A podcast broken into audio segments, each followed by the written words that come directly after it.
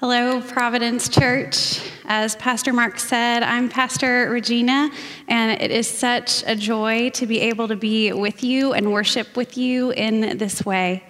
Our scripture passage today comes from Exodus 17, 1 through 7. Hear these words. The whole Israelite community set out from the desert of Sin, traveling from place to place as the Lord commanded. They camped at Rephidim, but there was no water for the people to drink. So they quarreled with Moses and said, "Give us water to drink." Moses replied, "Why do you quarrel with me? Why do you put the Lord to the test?" But the people were thirsty for water there, and they grumbled against Moses. They said, "Why did you bring us out of Egypt to make us and our children and livestock die of thirst?" Then Moses cried out to the Lord, "What am I to do with these people? They are almost ready to stone me." The Lord answered Moses, "Go out in front of the people. Take with you some of the elders of Israel and take in your hand the staff with which you struck the Nile and go. I will stand there before you by the rock of Horeb. Strike the rock, and the water will come out of it for the people to drink." So Moses did this in the sight of the elders of Israel. And he called the place Massah and Meribah, because the Israelites quarreled and because they tested the Lord, saying, "Is the Lord among us or not?"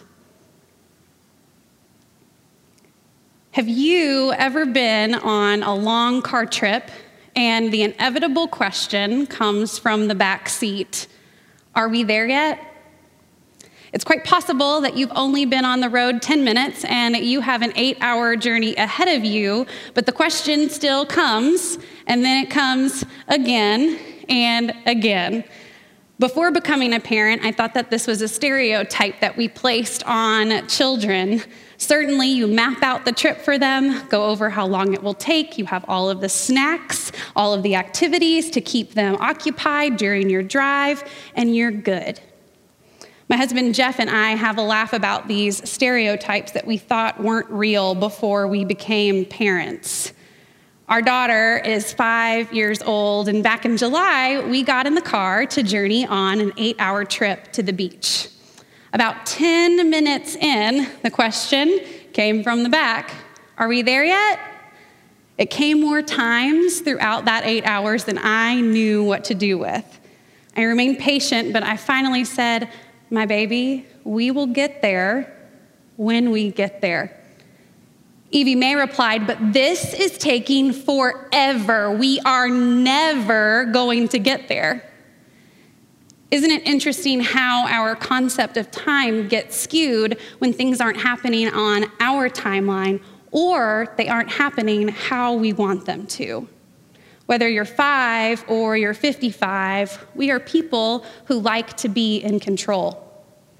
The people in this story in Exodus are the Israelites. They're being guided by Moses, who God sent to deliver them out of Egypt, where they were in captivity. They felt like they had little control. In these short few passages, the people are expressing that they are in need of water. They're thirsty, and there's no water to be found. The people even say that they think they are dying of thirst. It seems rather grave. If we're just reading these few verses, we see that their complaining makes Moses rather annoyed. Moses even cries out to God, fed up with the people, unsure of what to do. God gives Moses guidance on how he will provide water, and then he does so. These few verses sound like a good life lesson. We're in need, and God will provide beyond our wildest expectations. But I think that there's more for us here. How long were the people actually without water? And how long had they been in the desert? And would they be in the desert? If you heard my daughter in the back of our SUV, you'd think that she had been in the car for a year and would be there for, as she said, forever. She'd only been inside for a few hours, and she had discerned that her fate was dire. It felt like a long time to her, and that was real. If we read the rest of the story of the Israelites, we know that they will be in the desert for 40 years, and this was only the beginning of their journey. We've talked about this a lot at Providence during this season, and actually, we started talking about it long before. How long is 40 years? A long time. We don't know exactly how long the people had been without water, long enough that they felt they and their children might die of thirst, but their first response is to complain to Moses and proclaim that God is not a provider or a protector. Was this the first time God was showing the Israelites provision and protection? Or was this the first time they had been in dire need? If we cut back a handful of pages to the beginning of the story, the people had been delivered from generations of slavery. Then the people are being pursued by the Egyptian army, and God parts the Red Sea, making a way for the Israelites to be led to safety. In the heat of the moment in chapter 14, believing that the Egyptians would recapture them, Moses proclaims, "Do not be afraid, stand firm, and you will see the deliverance the Lord will bring you today. The Egyptians you see today, you will never see again. The Lord will fight for you. You need only to be still." Directly following this statement, the Israelites witnessed God's provision and protection as they were able to walk between the parted waters on dry ground to safety, and watched as the Egyptian army fell before their eyes. The last line in chapter 14 says, "And when the Israelites saw the mighty hand of the Lord displayed against the Egyptians, the people feared the Lord, put their trust in him and in Moses, his servant." In chapter 15, we hear a song of praise that Moses and the Israelites lift up to the Lord. And then we come to chapter 16. In chapter 16, it's like they never said they put their trust in the Lord or in Moses. Scripture tells us that they are about 2 months into this wilderness journey. Is anybody out there familiar with a 2-month or perhaps say 7-month wilderness journey? In chapter 16, the people are complaining that there is no food. They're complaining and wishing for the food that they ate in Egypt. In this chapter, God not only provides bread from heaven, which in scripture is called manna, and quail for the people to eat, but God instructs them to save a bit of this heavenly bread and preserve it as a reminder of God's provision. God isn't saying, let's preserve this bit of bread so that you can remember this one time that is only for this one instant that I am going to provide for your needs. God's saying, my children, stop grumbling and complaining.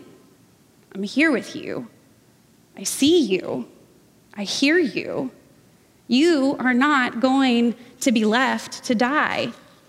Take this and use it to remember my constant presence. You said you trusted me. Now trust me. Now we come back to chapter 17. I'm not sure how much time has passed since God's initial provision of the manna and quail. The first verse says that they've been traveling from place to place as God commanded, so that sounds like perhaps it's been a while.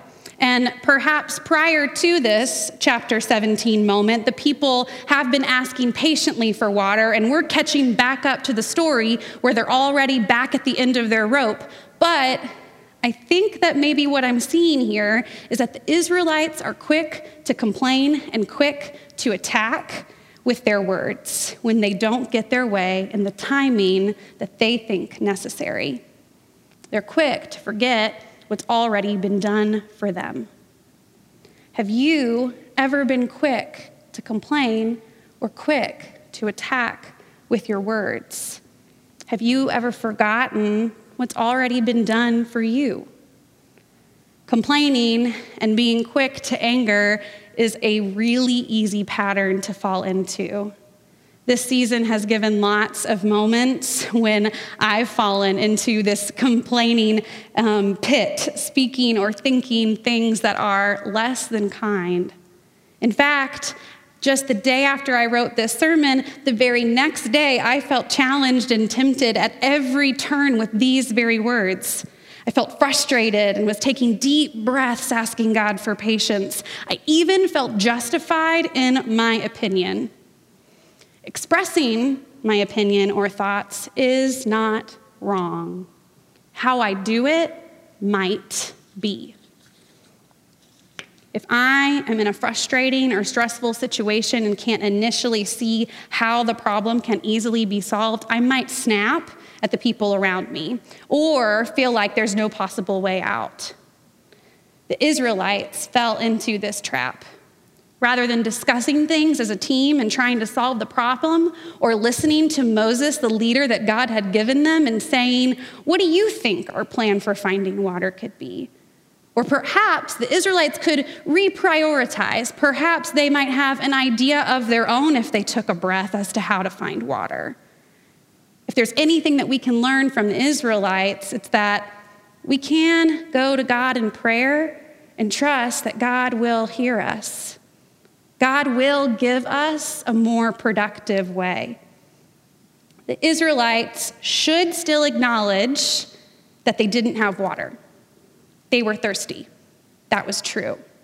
We should and must admit to God when things are hard, but the spirit in which we present our needs to God really matters.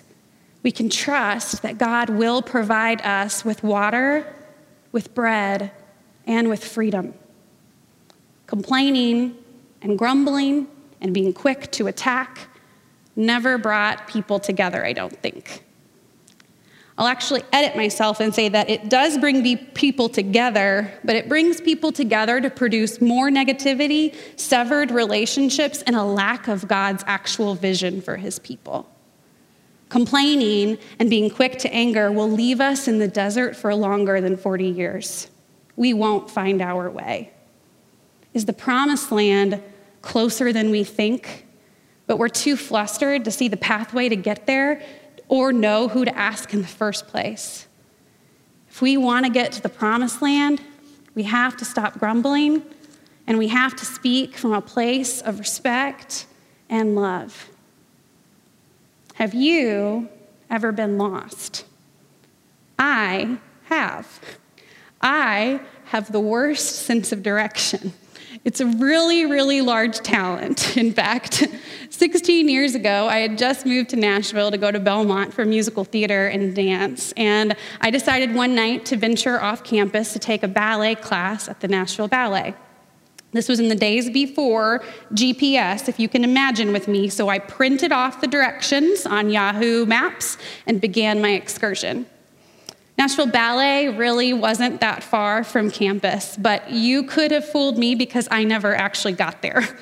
I ended up in tears, calling my parents and asking for their help in getting back. I remember saying things in a frustrated tone to them like, "No, Mom, I don't see that," or "I don't know how I got lost. I am lost, though." I know my parents in New Orleans on their dial-up internet looking up directions for their daughter in Nashville while they were in New Orleans got a really good eye roll about the fact that I was as flustered and quick to anger as I was. They helped me. The next morning, I took the same route to try and figure it out for myself. Nashville Ballet was less than 5 minutes away. And it was actually pretty easy to find, especially in the daytime. But I got turned around. Because I was in an unfamiliar place, I began to complain, and I got overwhelmed. I couldn't find my way or solve my problem because I lost my focus. The Israelites had been through a lot in a seemingly short amount of time. Hearing them, it sounds like they'd already been in the desert for over 10 years, but from what we can read, it had only been a handful of months. The last 7 months have felt like a really long time, haven't they? A lot has can and continues to happen in a short amount of time. It has been hard. A lot we are stepping through is really hard, but we can't lose our focus. We're getting flustered. We can't get flustered. 7 months. That's not even 40 years yet. We can learn from the Israelites. We don't have to be the Israelites. So who should we be instead?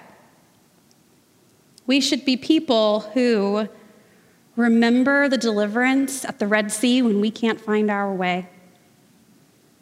Remember the bread from heaven when we're hungry. Remember the water when we're thirsty. And remember that we are all God's people and we are for each other. We are not against each other.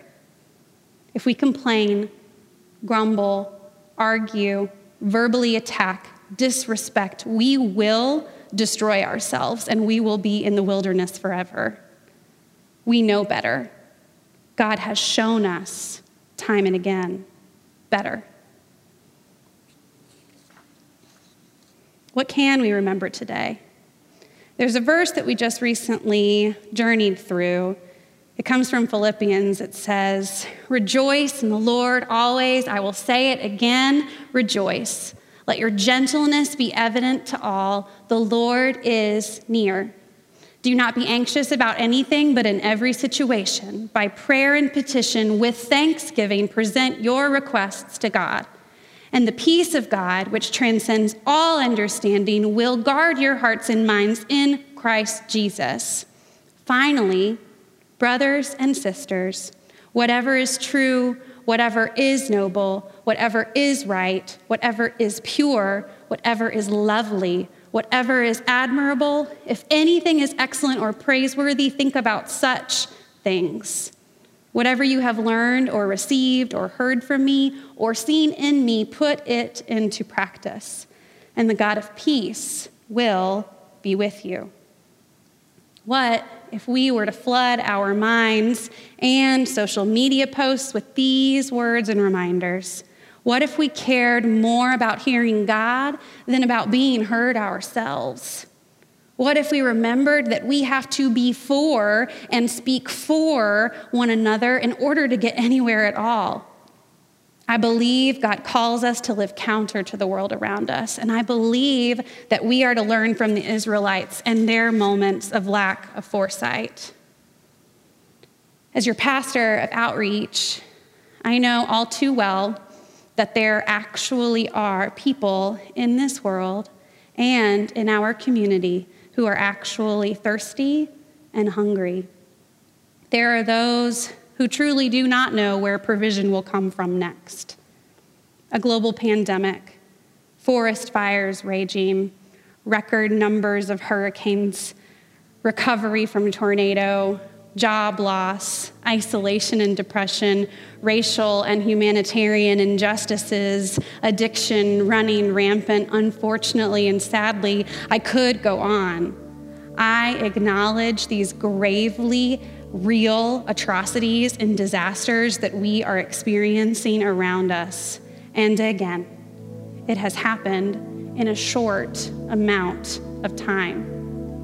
You at Providence Church have been and continue to be a people who step up to provide for our community in these moments of need.